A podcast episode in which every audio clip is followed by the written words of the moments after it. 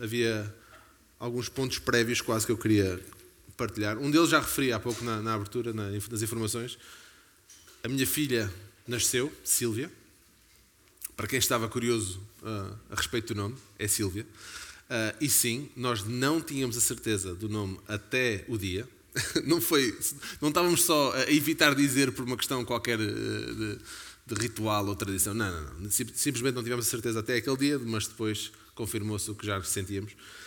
Um, nasceu bem, eram 7h48, uh, foi, foi, foi longo, uh, mas Deus, Deus foi bom. Uh, a mãe, a menina bem, em princípio tem alta hoje, por nascerem depois das 5 da tarde. os pediatras vão para casa às 5 da tarde, então já não pôde sair ontem, vai ter que sair hoje. então é por isso que ainda não está connosco aqui hoje, porque ela está bem, a mãe sente-se bem uh, consegue caminhar, consegue andar, por isso é, é, motivo de graça a Deus. A bebê está bem também.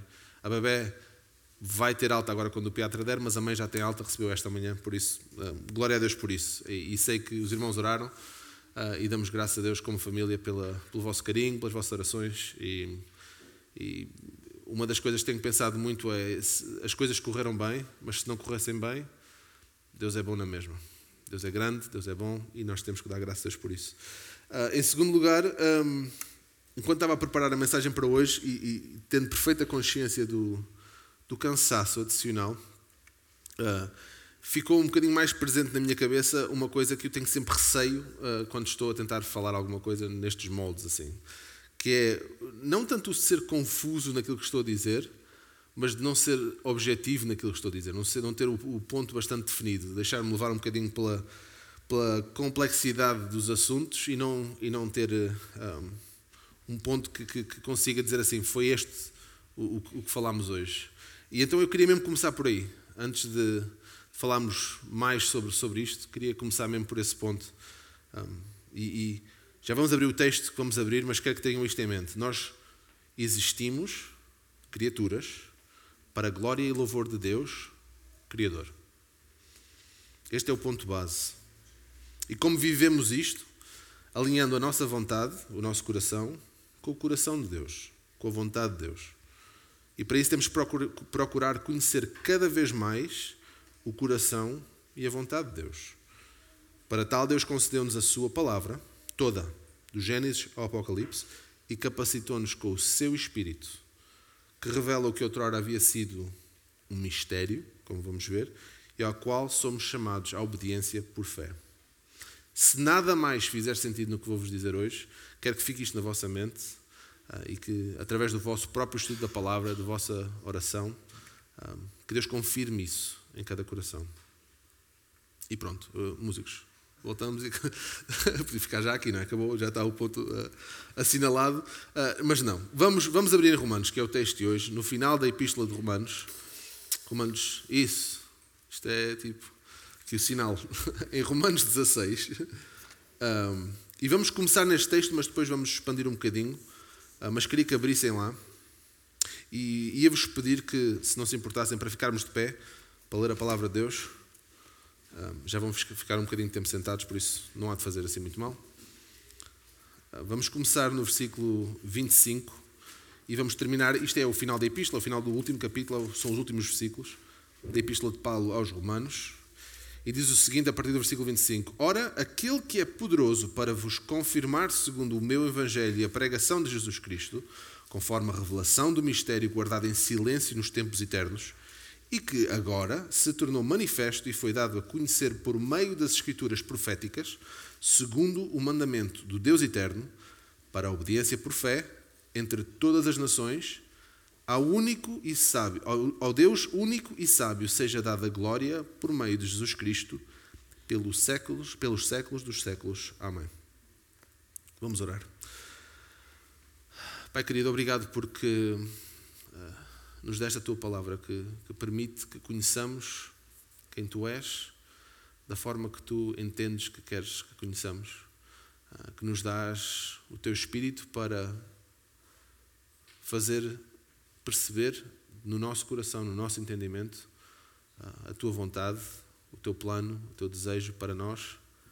Ah, não precisamos de viver na angústia da incerteza, mas através do teu Espírito, o sacrifício de Cristo naquela cruz, podemos hoje, conscientemente e concretamente, procurar fazer aquilo que tu queres para cada um de nós. E isso é uma benção e damos graças por isso. Damos-te graças porque o trabalho que tu fizeste e que começaste, decidiste usá-lo, usar-nos para ele. E é o motivo de ação de graças da nossa parte. Obrigado, Pai, dá-nos o entendimento para percebermos a tua palavra, para a compreendermos, para aplicarmos ao nosso coração, mesmo quando há resistência externa, mesmo quando há imprevistos e contratempos, sabendo que tu, o Deus eterno, irás confirmar eternamente a tua própria palavra, o teu próprio plano. Obrigado por isto, em nome de Jesus. Amém. Podem se sentar. Estes, estes versículos finais do livro de Romanos são, uma, eh, são chamados uma doxologia, uma doxologia, que basicamente é uma declaração de louvor, uma declaração à imensidão, à majestade, à grandeza de Deus. E há várias por toda a Bíblia, e há várias também até em Romanos. Um, e é uma forma que, por exemplo, Paulo utiliza bastante eh, como forma de enfatizar a doutrina. Uh, ele está a ensinar a teologia e depois apresenta a doxologia como forma de confirmação dessa mesma doutrina. E eu acho que a doxologia, sendo o propósito da teologia, que muitas vezes é uma coisa que nós não percebemos muito bem, a doxologia é o propósito da teologia. Não é, não é o trabalho de Deus em mim, na minha pessoa, mas é a respeito da glória de Deus. Esse é o propósito. E este conceito levanta um problema muito comum. O processo mental e espiritual ah, de reconhecer Deus como Supremo Criador e Senhor de todas as coisas, é humilhante para nós. Perceber que existimos para a glória de Deus cria em nós, no ser humano, de uma forma geral, um sentimento de rebelião, de rebeldia. Nós não existimos por existir. A extensão da nossa existência não se restringe à, ou da minha existência não se restringe à minha individualidade, à minha autonomia. Nós não somos obra do acaso, ou pérolas de uma qualquer sorte cósmica, como muitas vezes se ensina. E esses conceitos de sorte, de acaso, de etc., existem para permitir que pensemos em nós mesmos, humanos, como resultado final de uma evolução genética caótica, sem Criador, fruto de natureza sem qualquer plano. Pensar em nós como criação de Deus para a sua glória e não para sermos glorificados nós mesmos em Deus, fere o orgulho. Fere o orgulho. O reverso desta verdade é aquilo que Satanás apela desde o Éden. É, e chamamos nós humanismo. É colocar o homem no lugar central da história do universo. Nós não vamos agora estudar o livro todo de Romanos, até porque a nossa igreja estudou há alguns anos atrás, de uma forma bastante expositiva, o livro completo. Um, por acaso, não sei, devemos ter gravações disso, pelo menos em, em áudio se alguém estiver interessado, um, mas não que não se possa fazer outra vez uma, uma visita ao livro de Romanos, porque sabemos bem que é fundamental para a nossa fé. Uh, mas, mas começamos a perceber aqui no final que Paulo acaba por terminar a carta como a começa. E é para lá que eu queria que nós fôssemos agora, para o princípio do livro de Romanos, para o primeiro capítulo. Vamos ler os primeiros sete versículos de Romanos.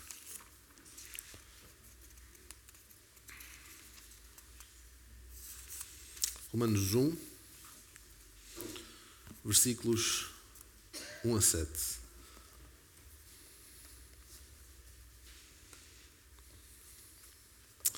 Paulo, servo de Jesus Cristo, chamado para ser apóstolo, separado para o Evangelho de Deus, o qual foi por Deus outrora prometido por intermédio dos seus profetas nas Sagradas Escrituras, com respeito a seu filho o qual, segundo a carne, veio da descendência de Davi e foi designado Filho de Deus com poder, segundo o Espírito de Santidade, pela ressurreição dos mortos, a saber, Jesus Cristo Nosso Senhor, por intermédio de quem viemos receber graça e apostolado por amor do seu nome, para a obediência por fé entre todos os gentios, de cujo número sois também vós chamados para serdes de Jesus Cristo. A todos os amados de Deus, que estáis em Roma, chamados para serdes santos, Graça a vós outros e paz da parte de Deus, nosso Pai e do Senhor Jesus Cristo. Uh, não sei se vocês, lendo isto assim de repente, têm o mesmo problema que eu. Isto são frases difíceis, porque basicamente é uma frase gigante que tem algumas vírgulas E é muito fácil a gente ler assim de repente e perde-se e nem procura perceber o que lá está. Tipo, passa à frente, começamos logo no versículo 8 e começa a, a epístola paulina começa ali. Primeiramente, dou graças a Deus e nós começamos ali e ignoramos basicamente o que está ali no início. E eu acho que não darmos atenção ao que está aqui é, é não é desrespeitar necessariamente, mas é ignorar um valor que, que tem estar aquilo ali. Se Deus escolheu que Paulo escrevesse, há um propósito naquilo. E eu queria só chamar a vossa atenção para algumas palavras-chave que estão aqui nestes, nestes versículos. Estou-me a lembrar de, por exemplo, notem a perspectiva de Paulo em tudo.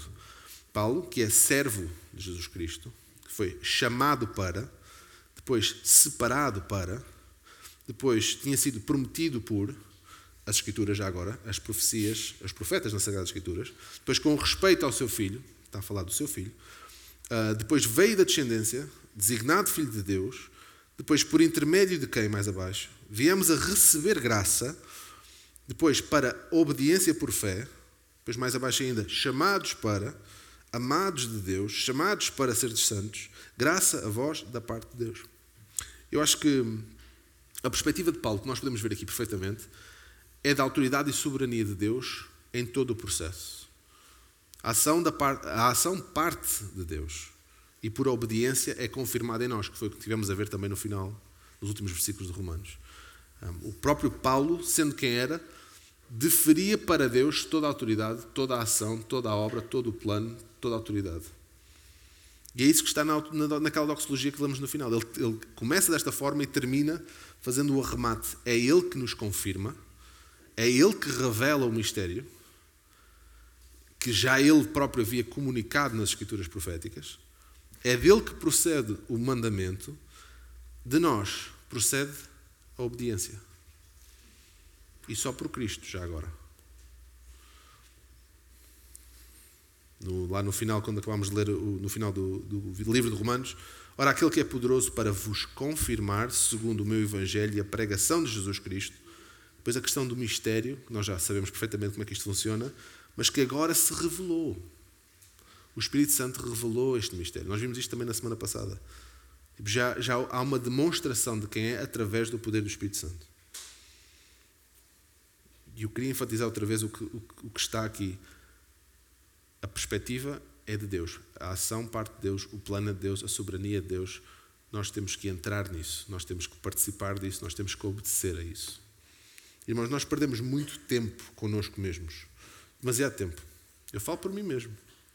E não falo de coisas pecaminosas ou erradas por si mesmo, mas quando nos colocamos a nós no lugar central das nossas vidas, essas coisas que acabam por nos ocupar a nossa mente e o nosso coração não são de Deus. Elas não nos ajudam a crescer, não nos confirmam na fé, não nos fortalecem em Cristo.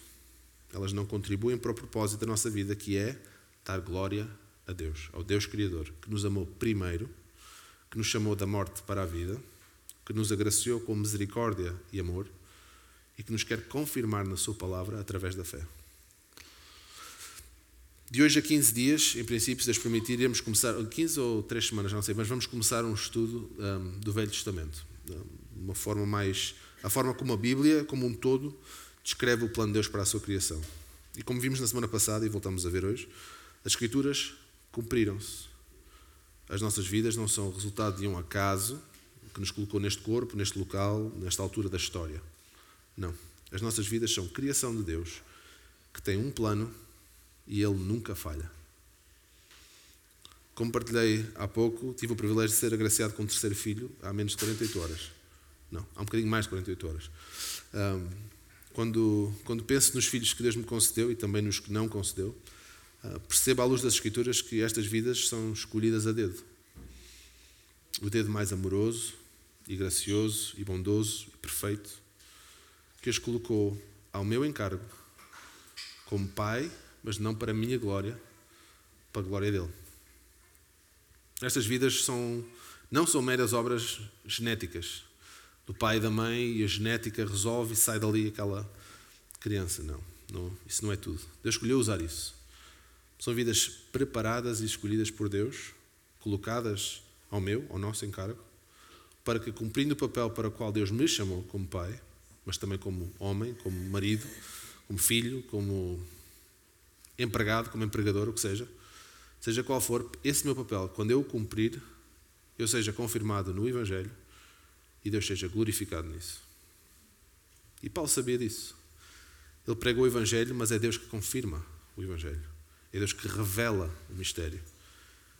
Ele escolheu manifestar a sua revelação através do sacrifício de Cristo, que nos permite ter acesso ao Espírito Santo, que nos dá o entendimento do tal mistério. O plano de Deus para a humanidade. E aqui vemos a Trindade em ação. Deus Pai que nos amou, que enviou o seu Filho, o seu Filho que morreu em obediência, sacrificado por nossos pecados, e depois o Espírito Santo que é enviado para nos ajudar a compreender tudo isto. O papel de alguém que se diz cristão, já agora, um discípulo de Cristo, para usar um termo que é muito comum, começa nisso mesmo, em ser discípulo. E não é possível ser discípulo sem se conhecer a natureza daquele quem, de quem dizemos somos discípulos, não é?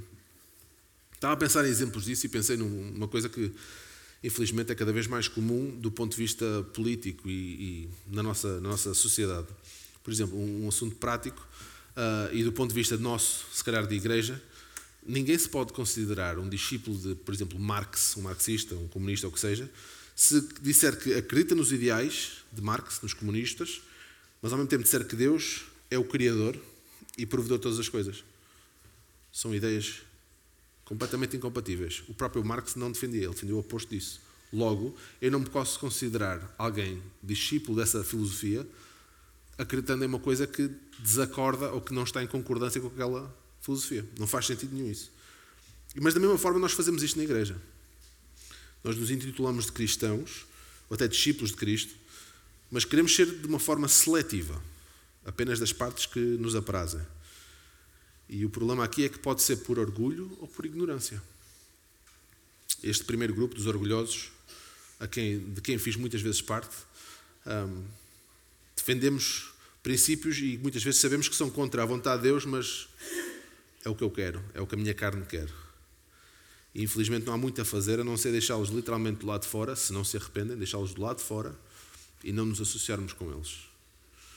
Mas este segundo grupo, que muitas vezes é por ignorância que não seguem os princípios de Cristo, a esse temos a responsabilidade de ensinar e fortalecer. Isso faz com a pregação da palavra e não apenas com um texto ou outro. Há que ensinar as Escrituras como um todo, um todo que descreve com detalhe a natureza e o plano de Deus a quem dizemos que servimos. Um dos princípios mais basilares do cristianismo é a imutabilidade de Deus. Ele não era uma coisa e agora é outra, ele não, ele não mudou, ele não envelheceu. Às vezes também pensamos no ponto de vista humano, Deus é, está mais velho agora. Ele não está sujeito à sua própria criação do espaço e do tempo. O que aprendemos sobre a sua natureza no Velho Testamento é verdade hoje, da mesma forma. Porque ele é o mesmo hoje que era então. Ele não existe no hoje e existiu, passado, existiu no ontem. Deus é. Ele está. E por isso podemos estudar o Velho e o Novo Testamento sem fazer uma distinção do Deus do Velho Testamento e do Deus do Novo Testamento. A nova aliança, a que define a forma como Deus se relaciona com o homem no Novo Testamento, na nossa dispensação, por assim dizer, é profetizada logo em Gênesis. Lemos a semana passada, Gênesis 3,15: Por a inimizade entre ti e a mulher, entre a tua descendência e o seu descendente, este ferirá a cabeça e tu lhe ferirás o calcanhar. A maldição já tinha uma solução prevista. Não era uma questão de Deus saber o futuro. É um conceito muito maior. É Deus controla o futuro. Não precisamos daqui de entrar em discussões sobre predestinação e livre-arbítrio e essas coisas assim, mas podemos na mesma afirmar com certeza de que nada acontece sem que Deus o permita. Isso é possível porque Deus controla tudo. Lembramos do que levou Satanás a ser basicamente ah, despejado da presença de Deus. Ele, que era um dos anjos de patente mais alta, que convivia com o próprio Deus constantemente. E o desejo que ele tinha era de controlar ele próprio o seu destino. O que é que levou o homem à queda? A mesma coisa. O desejo de controlar o seu próprio destino. A chave para esta confirmação que Paulo fala em Romanos, esta chave para a confirmação da nossa fé, é o entendimento da nossa existência como criação para a glória do Criador. E não é aqui uma questão de servir um Deus caprichoso, como muitas vezes se faz pintar. É uma questão de perceber a natureza do Deus Criador e da compreensão de que os nossos, os nossos desejos mais intrínsecos, aqueles de, de alegria, de paz, de perdão, de companheirismo, de todos esses desejos íntimos, como criaturas que somos, são desejos impossíveis de serem verdadeira e perfeitamente satisfeitos à margem do Criador. A palavra de Deus, toda ela, foi escrita segundo a inspiração do próprio Deus, para comunicar a sua natureza e a sua vontade. Cabe-nos a nós usá-la, toda ela, para edificação, exortação, ensino, demonstração. Vamos lembrar algum versículo? Timóteo. 2 Timóteo 3,16. Toda a Escritura é inspirada por Deus e útil para o ensino, para a compreensão, para a correção, para a educação na justiça. Mas eu queria ler o contexto a partir do versículo 10, em Timóteo, 2 Timóteo 3. A partir do versículo 10 diz o seguinte: Tu, porém, Paulo dirigindo-se a Timóteo, tu, porém, tens seguido de perto o meu ensino, procedimento, propósito, fé, longanimidade, amor, perseverança, as minhas perseguições e os meus sofrimentos, quais me aconteceram em Antioquia, Icônio e Listra, que variadas perseguições tenho suportado. De todas, entretanto, me livrou o Senhor. Estava aqui. Ora, todos quantos querem viver piedosamente em Cristo Jesus serão perseguidos. Na escola dominical falamos sobre isso. Uh, aprendi algumas coisas ao estudar para esta, para esta mensagem. Mas os homens perversos e impostores irão de mal a pior, enganando e sendo enganados. Volta a Timóteo. Tu, porém, permanece naquilo que aprendeste e de que foste inteirado, sabendo de quem o aprendeste e que desde a infância sabes as sagradas letras que podem tornar-te sábio para a salvação pela fé em Cristo Jesus. Pois aqui o tal versículo que nós conhecemos. Toda a Escritura é inspirada por Deus e útil para o ensino, para a repreensão, para a correção, para a educação na justiça, a fim de a fim de que o homem de Deus seja perfeito e perfeitamente habilitado para toda a boa obra. Timóteo já conhecia desde a sua infância as sagradas letras. E nesta altura não havia o Novo Testamento. As Sagradas Letras eram só o velho, que nós chamamos Velho Testamento. Mesmo este conceito de velho e novo, eu acho que nos pode induzir em erro, muitas vezes. Há quem use antigo, mas mesmo o antigo pode nos induzir em erro. Esta ideia de o velho, o antigo, está desatualizado, o novo veio substituir, veio atualizar o antigo. E é neste ponto que eu queria deixar um desafio para os meus irmãos hoje. Não nos contentemos com uma vida focada na busca de sermos melhores seres humanos, de vivermos bem à luz de, do mundo que nos rodeia. Viver de uma forma agradável ao mundo irá ser cada vez mais difícil, como acabámos de ler. Paulo diz a Timóteo: Ora, quantos querem viver, ora, todos quantos querem viver piedosamente em Cristo Jesus serão perseguidos.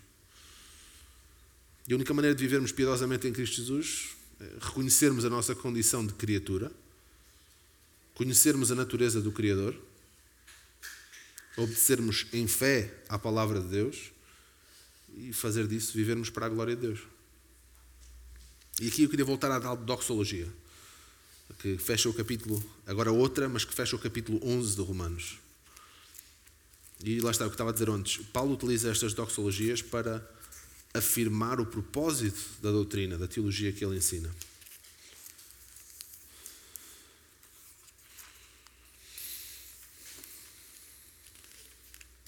no último versículo do capítulo 11, versículo 36. E acho que também muitos conhecemos este versículo, Romanos 11, 36, porque dele e por meio dele e para ele são todas as coisas. A ele, pois, a glória eternamente. Amém. Li esta semana uma frase que, que me impactou. Um, John Piper, que muitos conhecemos, quando falava da diferença entre conhecer, ele tem um livro especificamente a respeito disto, mas quando falava da diferença entre conhecer acerca de Deus e conhecer a Deus, ele diz o seguinte: se apenas o conhecermos nas nossas mentes, não estamos a fazer nada, Satanás não faça também. Satanás é provavelmente um dos seres mais teológicos e ortodoxos do universo. Ele simplesmente odeia tudo o que ele sabe acerca de Deus. Esta frase impactou-me por uma razão muito simples. Estou Estou preocupado em cumprir a minha percepção do que Deus quer de mim, para a minha satisfação, para a minha glória. Será que eu vivo na ambição de ser fiel? É? Nós, nós ensinamos isso. Será que esse é o meu objetivo? Não há nada errado nisso. Mas se esse for o meu objetivo, eu procuro uma glória que é minha. Seja uma glória agora ou essa glória no juízo final ou no, na apresentação perante, perante Deus. Ou estou pronto a render os meus desejos mais profundos e a sujeitar-me à minha condição de criatura, que foi escolhida e resgatada, mas que foi-lo para a exclusiva glória de Deus. Pode ser que estejas aqui e nunca tenhas percebido este mistério que foi anunciado pelos profetas, anunciado pelos profetas e revelado em Cristo através do Espírito Santo. Ou podes estar aqui acreditar no Evangelho, mas ter algumas reticências em relação à tua condição. Talvez a ideia de existires para a glória de Deus é desconfortável. Talvez prefiras pensar na tua vida como fruto do teu esforço. Talvez com uns pozinhos mágicos de um Deus que é compassivo, gracioso, amoroso, misericordioso, etc. Mas tens dificuldade em aceitar a ideia de que és criatura dele. Criado em Cristo Jesus para as boas obras, as quais ele de antemão preparou para que andasses nela. Meu desafio para ti é o mesmo que faço a mim. Que parte da minha natureza pecaminosa posso despir hoje para deixar que a glória de Deus seja cada dia mais evidente na minha vida? Como posso conhecer melhor o Deus que afirmo servir, mas que teimo em desconhecer? Como posso eu viver uma vida que efetivamente glorifica a Deus? Talvez tomes decisões da tua vida mais preocupado com o que os outros pensam ou digam do que com o que Deus quer. Isso pode indicar que as tuas decisões de vida estão a ser determinadas pelo teu conhecimento acerca de Deus e não tanto pelo teu conhecimento de Deus. Mas podes até estar aqui hoje e ainda nem compreender o mistério revelado em Cristo. Então talvez não conheças verdadeiramente a Cristo. Até podes ter vestido a camisola de cristão a tua vida inteira. Fazer o que um discípulo de Cristo é suposto fazer mas não compreendes porquê de viver assim. Ou não tens a certeza de que queres fazê-lo para a glória de alguém que não tu próprio. A boa notícia aqui é: bem-vindo, estamos juntos, isto é o lugar certo para estarmos. Somos todos pecadores, todos lutamos diariamente contra a nossa própria carne. O que de bom vamos conseguindo a cada dia é fruto somente do trabalho do Espírito Santo na nossa vida. A má notícia é que a não ser que reconheças a tua condição, a justiça cairá, a justiça de Deus cairá sobre ti diretamente. Também em Romanos, e aqui uma passagem que conhecemos bastante bem, um versículo lá no meio, mas às vezes não nos lembramos da passagem. Uh, Romanos 3.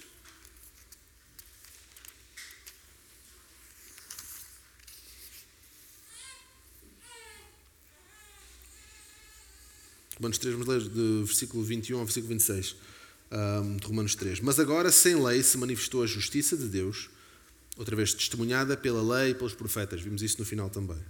Justiça de Deus mediante a fé em Jesus Cristo para todos e sobre todos os que creem, porque não há distinção. Pois todos pecaram e carecem da glória de Deus. Conhecemos esse.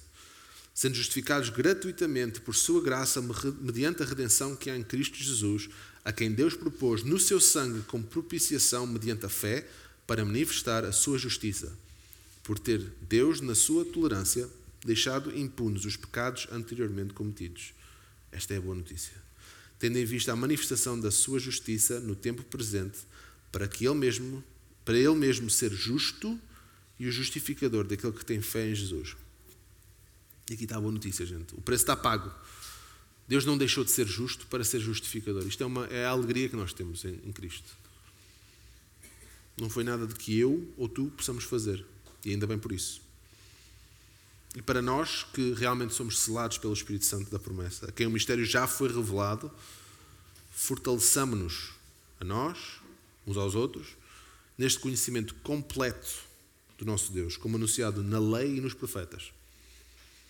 E também no Novo Testamento. Para que vivamos conjuntamente para a sua glória e para a sua glória apenas. A beleza da unidade que teremos em Cristo será a evidência da sua glória e em si mesmo glorificará a Deus, Criador e Salvador. Mesmo para terminar, e voltando ao ponto-chave que referi que queria que fosse o que ficasse convosco hoje, nós existimos como criaturas para a glória de Deus, o Criador. Como vivemos isso? Alinhando o nosso coração com o coração de Deus. Alinhando a nossa vontade com a vontade de Deus. E para isso temos de procurar conhecer cada vez mais o coração e a vontade de Deus. Para tal, Deus concedeu-nos a Sua palavra, toda ela, do Gênesis ao Apocalipse, e capacitou-nos com o Seu Espírito, que revela o que outrora havia sido um mistério. Um mistério ao qual somos chamados à obediência através da fé. Amém?